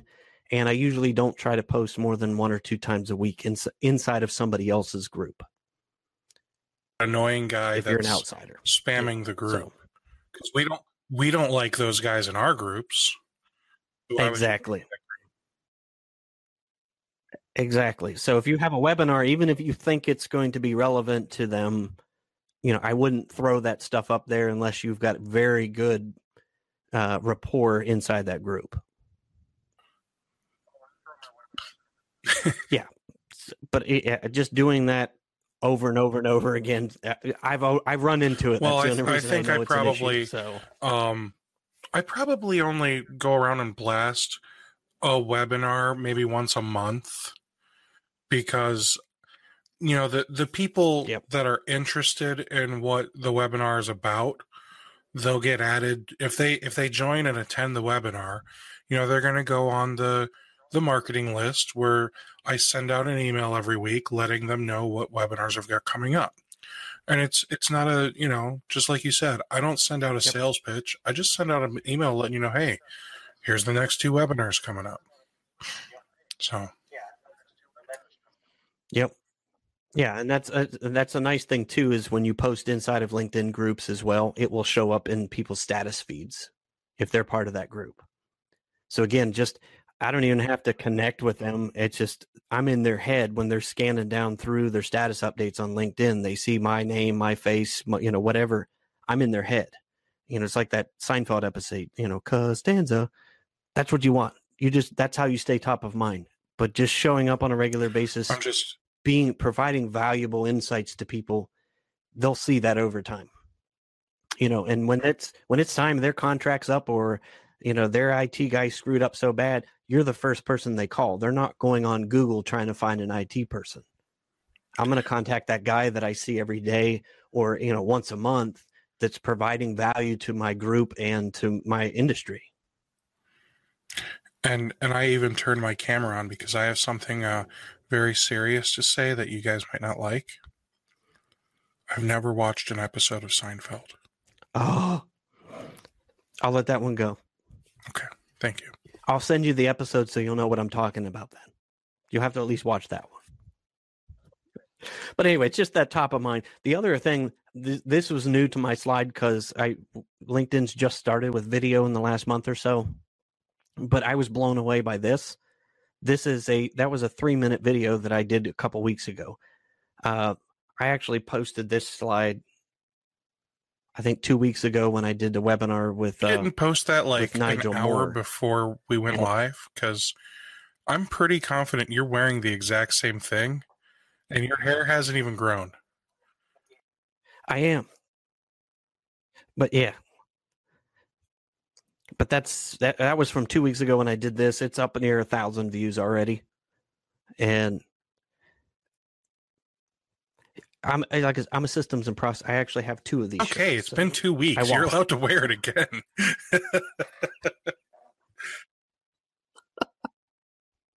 but that's a new thing. That's another top of mind thing that I'm finding, and I'm finding new ways of using that and the engagement that I'm seeing off of that. Um, I don't think I have a slide for that.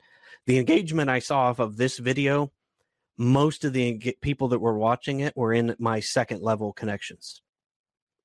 And the companies, that's the thing that you'll have inside of LinkedIn. Let me see if I can. I know we're we're way over on time. It'll That's- it'll actually give you the demographics of the people who actually watched that video. You know, the company they worked for, the position that they held, what city they're from. And it blew me away. You know, I had people from Microsoft, BlackBerry. I'm like, you know, and, and then you look down and it shows the large portion of the people who saw that video were I'm not even first level connections with.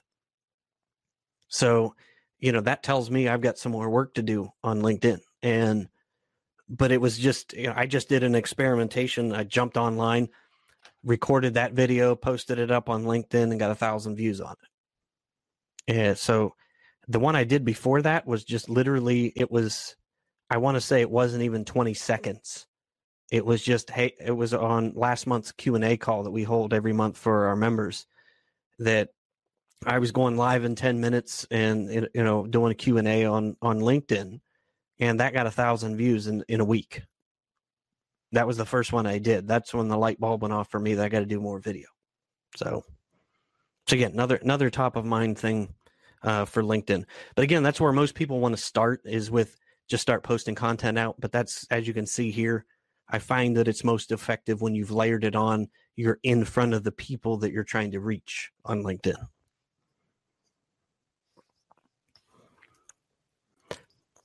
So that's all I have. Uh, any other questions? I'll just give you a few case studies. That's all I have at, at the, the last few slides, Steve, of just people who are finding massive traction with LinkedIn. Um, but if there's other questions that we want to cover, I want to hit those first. Don't see any other questions in the uh, uh, the chat here, and then I just want to check one more place. Um, should we be using LinkedIn instead of cold calling, door dropping, anything along those lines. I wouldn't replace it. This is going to warm up those efforts. Okay. I wouldn't replace it. This is going to warm up those efforts. And you know, so if you're doing, you know, cold calling, those types of things, if people know who you are, they're connected with you online already, and then I make a cold call, it's not a cold call at that point. So uh, you know this is going to supplement and actually make your marketing efforts that much more effective but i found that by starting with this i've started the report you know especially with direct mail if somebody gets a direct mail piece they look at that and i have no idea who this guy is they chuck it and but if they look at that and i've sent it to the proper person and they see it oh yeah that's the guy i was just connected to on linkedin or that's the guy i had coffee with a couple weeks ago then they open it so you know, it's just that's what we want to start building that relationship and rapport before we go, you know, hit them with the sales process. So, but I don't, I, it doesn't replace it. If anything, now, it's, I'm it's assuming you're not saying any other efforts. Don't bother using Facebook, Twitter, Instagram, etc. But what it sounds like is for MSPs, uh, businesses that are trying to sell services to other businesses, LinkedIn is the social platform where it's at, right? Correct. You know, and again, when, when Facebook gets kind of dicey because you know we post personal things about ourselves. Then if I'm connected to my clients on there, that's the only way they're going to see it on Facebook. And yeah, I exactly. So so Facebook for me, and generally, you know, okay, the CEO of a law firm, he's not looking for an IT guy on Facebook. So I'm not saying Facebook is irrelevant; it doesn't matter it may become more relevant, but for trying to find managed service contracts, Facebook is where people are going to go, and people are going to re, you know look for referrals and word of mouth referrals. And the best place to make um, that happen is, how, is in. I know we we probably touched on it, but I just want to recap. How often should I be posting to my personal profile on LinkedIn?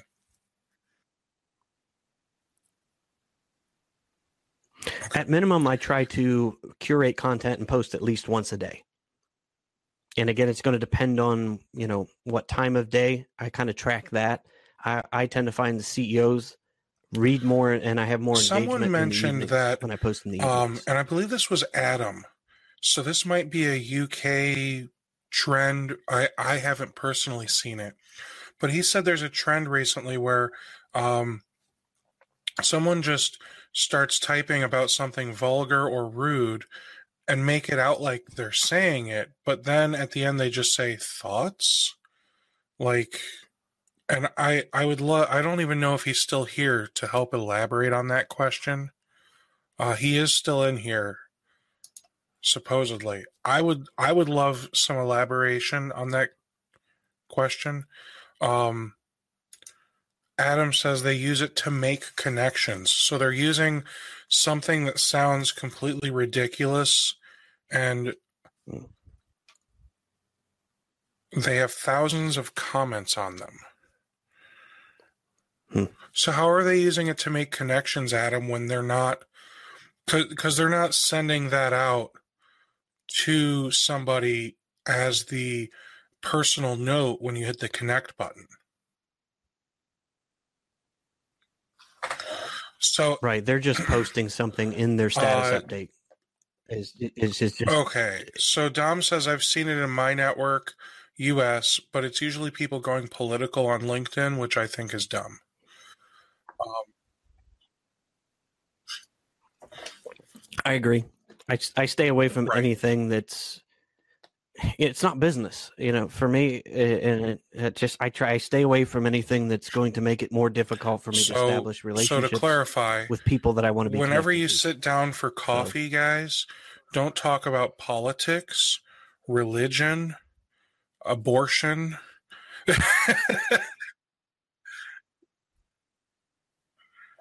any of the polarizing stuff out there, you know, and it just I try to stay Mhm. away from it. And and again, you'll see, I've done that for years, and I've always maintained that that you know if you want to have that discussion in private, offline, that's great, you know. But if somebody wants to have that conversation, you know.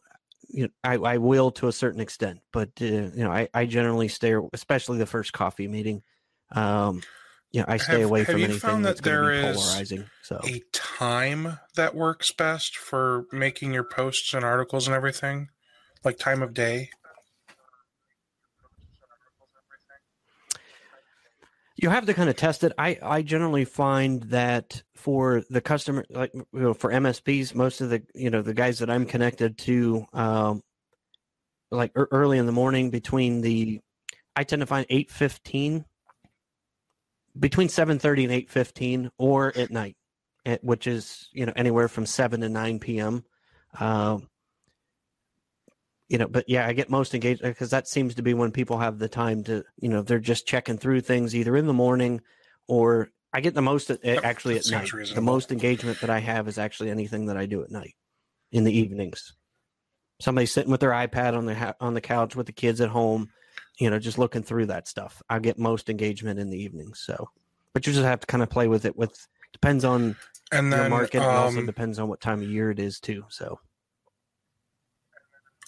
Do you curate content or are you or are you actually writing original content? Like do you just find a link to an article somewhere? I try to mix with both. Yeah, and I'll show you like on my on my status update. Um, uh, let's just go to my homepage, and I'll just give you a, a for instance. Uh, let's see here. So just click on that. That's going to give you know the statistics on articles. You haven't written an That's a load. article in 4 months. I'm testing it. I'm actually it's a test. I, um, those are the actual. Those are different than I know. the LinkedIn articles. That's basically the blogging platform inside LinkedIn. That's that's different than the post. I'm, I intentionally stayed off of Ah. that because I'm I'm I'm kind of testing where our engagement's at. Um, but yeah, like this one right here. Okay, somebody Oof. hacked into the HVAC system at a school and shut off the uh, shut off the heat. So I mean, yeah, just you know articles like that where you know you're not going to think of it, but you know if those of you are in the UK, that actually is in the UK, so it might be something to to to repost and have a conversation about. So again, that that that's that's the thing with with cybersecurity and that stuff. It affects your kids, and you know any of the seminars I still give on cybersecurity.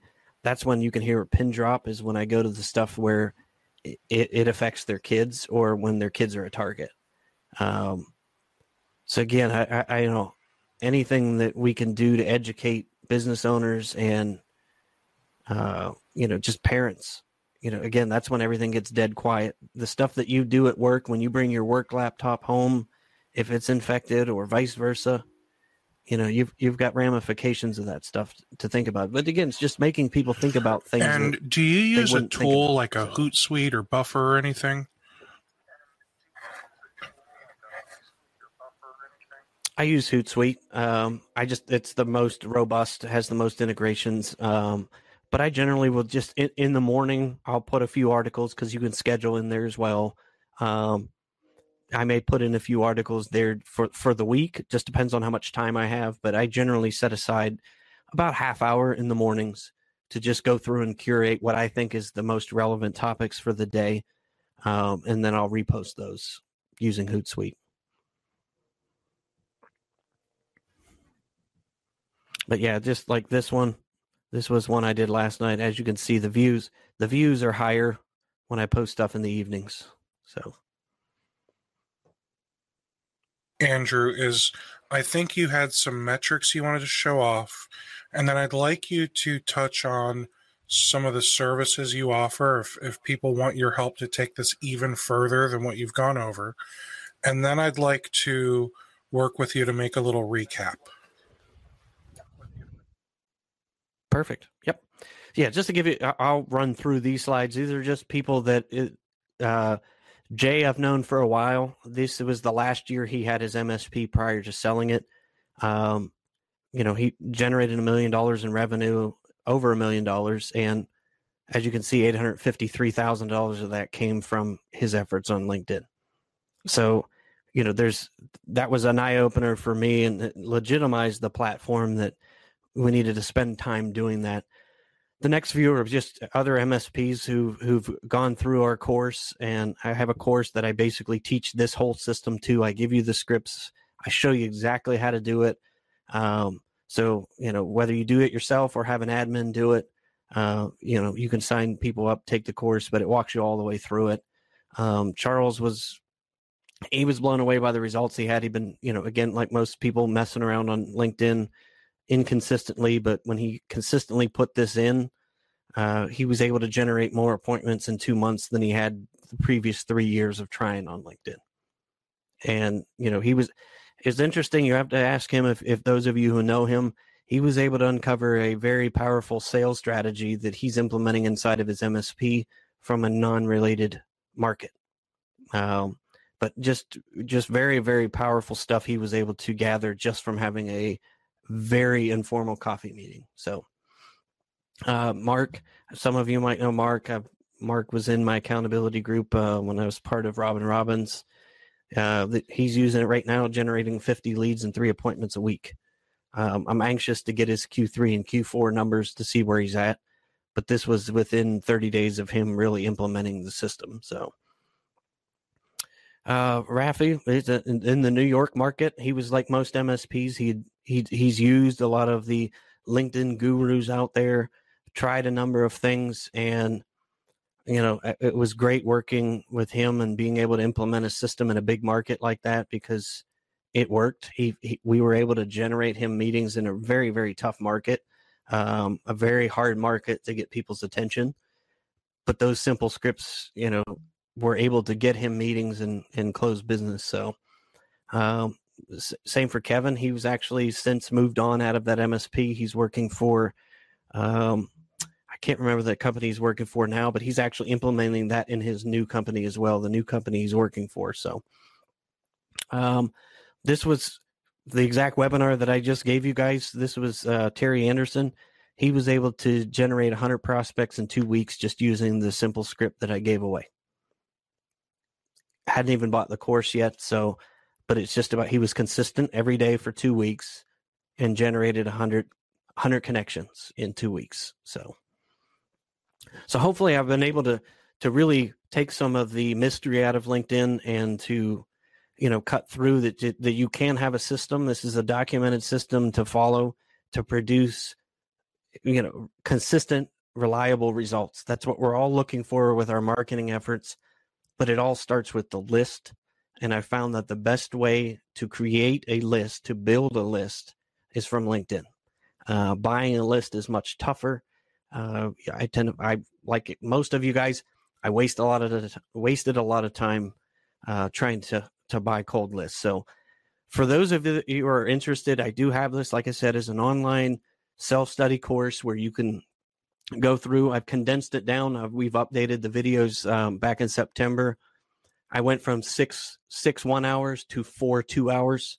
So I've actually um, that way you can do this all in four weeks and, and and really you know again if you click through the video there's workbooks with each section so I cover every step of that roadmap of how to build results. So the other thing that I that I include is a 12 months of group coaching. So we have a call once a month where you can ask me anything if you're having issues. We give you a private VIP group, which is actually a Slack group of all MSPs. So there are MSPs that are using the system. So you feel free to jump in there, ask questions. A lot of people ask me why I don't use LinkedIn or Facebook. I tend to find that you get squirreled too much. So we went with a Slack group, which a lot of MSPs were already using. So it's easy to switch in and out of their company channels onto our private channel, get access to additional content. Um, any updates on LinkedIn that I think are going to be relevant, we put on there.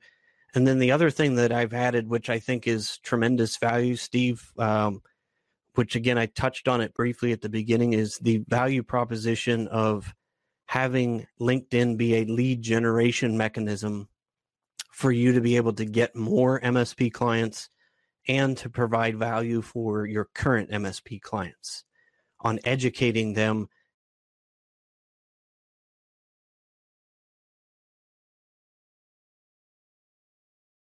are uh, can't pony up the money for Infusionsoft, but don't have a CRM. ClickFunnels, which I found is a great system. I use ClickFunnels in addition to Infusionsoft. I've integrated both of those for being able to create campaigns and sales funnels for you to be able to walk clients through. Um, so we'll have the the ebooks, the ads, all of those things as ready that you can turn around and be able to offer uh, to your clients to start generating additional leads that aren't tech related leads. So these are conversations that people want to have. Uh, that m- they may not have a need for t- a tech conversation, but they may want to know how to use LinkedIn and their if their current IT guy or IT company isn't doing that. This allows you to get your foot in the door and have a conversation that is is very very powerful conversation with people. Um, so that's that's kind of that in a synopsis. And one of the things I'll, I'll kind of let you in on Steve as well. Um, we are working on a white label program where you'll be able to offer LinkedIn training that's white labeled, that is LinkedIn for my business. And you'll be able to offer this training in a white label format to your customers to either make money or add value to your MSP. So we'll be launching that in the first quarter of uh, 2018 as well. So you'll get early access to that as well.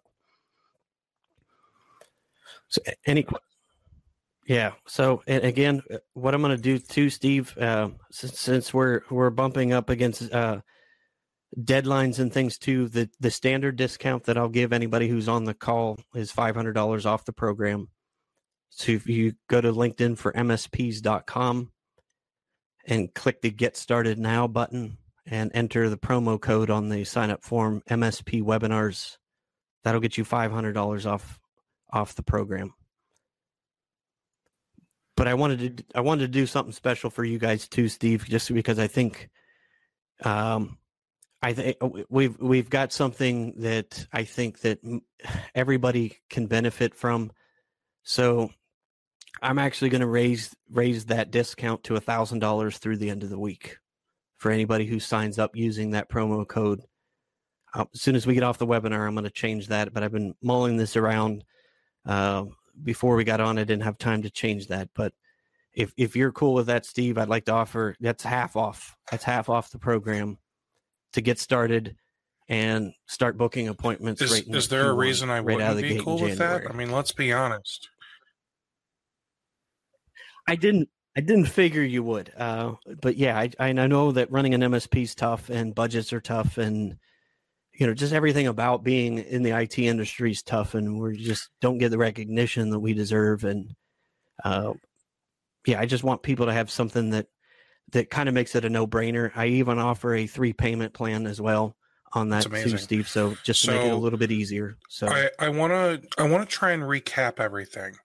Um, and, and I'm gonna. I, I think this is something okay, I want to try and start doing on all of my webinars. I think it's going to be called Too Long Didn't Watch.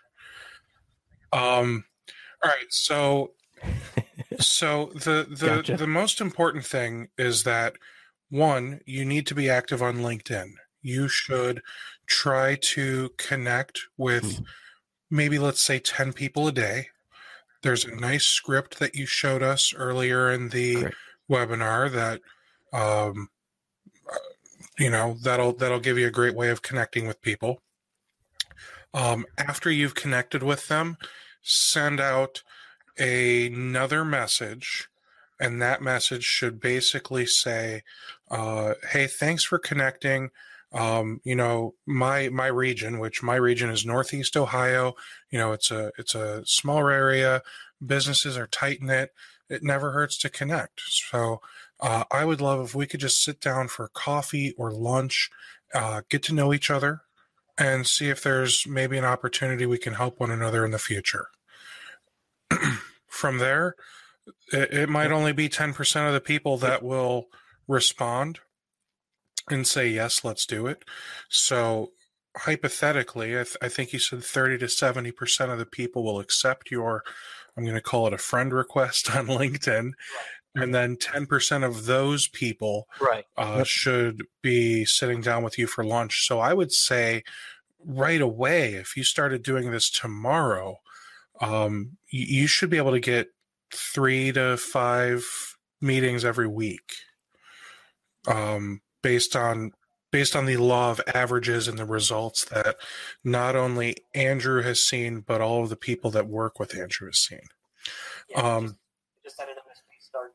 three- Yeah, I just I just had an MSP start three three point six weeks ago. That's how that's how anal I am about metrics. So three point six weeks that's ago, amazing. he's generated eight So, appointments um, already. I should turn my, my camera on now, huh?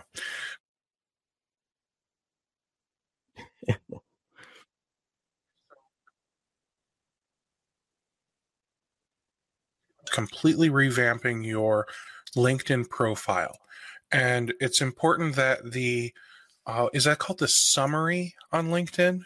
It is. So basically, you want to make sure you have a good profile picture and focus most of your attention on that summary. Just tell a short story. I think you have about 2,000 characters. Just tell a good story about yourself and give people a means of connecting with you, taking that next step with you. Yes. Uh, and, and have your wife help write it because she's objective. Uh, and she's either going to a um, help you look better because some people are so humble or just don't think they're as good as they are, or b she's going to shit all over you because you think you are better than sliced bread, and uh, you're wrong. So one of those two things will happen. Her wives um, keep us humble. So um, make sure you have a professional headshot. You don't you don't want to use that picture of you when you were out with your your girlfriend or out with your drinking buddies that you took four years ago and you've never changed it on LinkedIn. Go to JC Penney if you have to. Go get a professional headshot. And uh or or what I would do, what I've done, um the even the little my icon, my MSP webinars logo, that is Mhm. My face. I'm sure you guys can tell. Um, And that is captured from one of those free headshots you get when you go to an ASCII event. And Yep. if you've never heard of ASCII, uh, go check it out. It's fantastic. Yep. Um, so edit your profile, start connecting with people, but not too many people. Um, reach out to the ones that approve the connection and suggest uh, coffee or lunch. And then from there, stay top of mind. Yep. So post things that are important, um, both uh, cybersecurity stuff. Maybe just don't always be cybersecurity because Right. you don't want to be boring. Um, but it's it's good to curate some some helpful information. Um, I think uh, one of the things I've shared in the past is, uh, you know, benefits of a four day work week, that kind of thing, where you're working four tens instead of five eights. Anything to make people look at you as an industry leader, somebody who is a a, a thought leader, mm-hmm. and somebody that they feel is, as you said earlier, Andrew, on the same level as them. You don't want to be just that lowly IT guy that why can't they just pay you 30 bucks an hour like anyone else they find on Craigslist?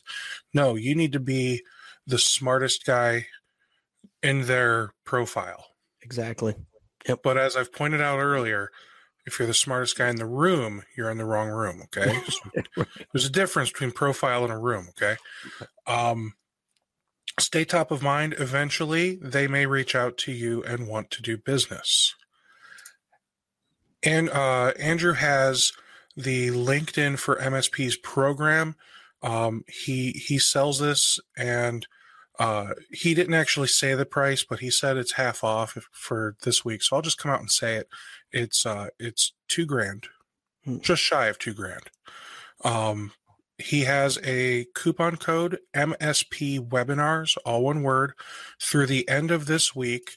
Which does that mean Friday the fifteenth at five p.m.? Does that mean Sunday the seventeenth? What what is your end of week? Usually, when I set those, excuse me, it'll go through midnight on Friday Eastern time. Okay. So for those of you in the UK, so So we've got until 11:59 and 59 seconds p.m. Friday night Eastern Time. That is Friday the 15th of December 2017 for those of you watching this on YouTube, you know, years later. Uh, and he's going to give you half off with that coupon code. I know that the screen here says $500 off, but he said through the end of the week he's going to do it half off. Yep. Now, are are you going to let the 500 off continue beyond that? I am. Yep. So that'll be your standard discount. I just I want to make it a absolute no brainer for people to get started, so they can start right now booking appointments into January. That's what I want. People that way you're not hitting that lull in January, February when you guys get done with projects. Which for me, fourth quarter, I always had the projects, and then when they got quiet, then I had to figure out where I'm going to get my next sale from. Um, This will help help fill that gap. and if a thousand dollars is still too much, he's got a three payment plan, which I assume is across the the next three months kind of thing. It is. Yep. Okay. Yep. So I would say that uh, that covered a lot in the too long didn't watch. Andrew, I I appreciate this man. I know we went over two hours. Um, Sorry. I, I know I didn't pay you for this. I think it's an important topic, and like I said, it, It it, it, frustrates me when I see people get online. Either they're they're frustrated with it because we can't get the results we want from it, or we've been burned because we've given some money to somebody who doesn't understand our industry. Mhm. And you know, I spent I've spent the last 22 years in this industry, and 10 years of it as an MSP. So I know how hard it is to go from zero to grow it up and to be able to take care of it. And I've made all the mistakes. I've burnt through thousands of dollars. Mm. And I don't want people to make that same mistake. That just by getting, you know, leveling up our our training on how to use this one platform will help you in everything else that you do from this point forward. And that's I firmly believe it. So Well, well, I said it before. I'm going to say it again, Andrew. I really appreciate you coming on here and doing this. Um, I, I, I'm, I know that everyone that watches this is going to really appreciate it. Um, I've learned a lot, man. I can't wait to Awesome. go do some of this stuff for my own MSP, and uh, I, I feel like you know, I feel excited. Like, man, 2018 is going to be the year. what I'm telling you, that's what it's about. Yeah, please post the results. Keep me keep me updated. If if any of you guys listening on the call have success with doing this, you book appointments, let me know about it. I mean, that's that's what drives me is I want to make this better. And any way that I can make it better and to make, you know, your dollars last even further, that, that's what I'm all about, man. That's that's what gets me up in the morning. Awesome. Well, thanks again. Uh, for those of you that are still here watching, and for those of you watching on YouTube, thanks so much. Uh, don't forget to subscribe and like the video. Uh, this Thursday, the 14th, we've got a, a Processes and Procedures 2.0 video. Um, that one we're going to talk about, I, I call it back office management, hiring, firing, motivating, uh, firing again, uh, everything everything when it comes to managing your people and managing your business, not clients. Okay. So get registered for that. Um, MSPwebinars.com is where you can go to learn about all of the upcoming webinars. And I hope you all have an awesome day. Thanks for watching. Thanks for attending. Awesome. Thanks, Steve. Thanks, Andrew. Have you been looking for a way to stay focused on your goals and grow your MSP? Accountability groups from Rocket MSP can help. We offer weekly accountability sessions that meet online with a group of your peers. Your success begins with accountability. Go to www.rocketmsp.io to join your accountability group today.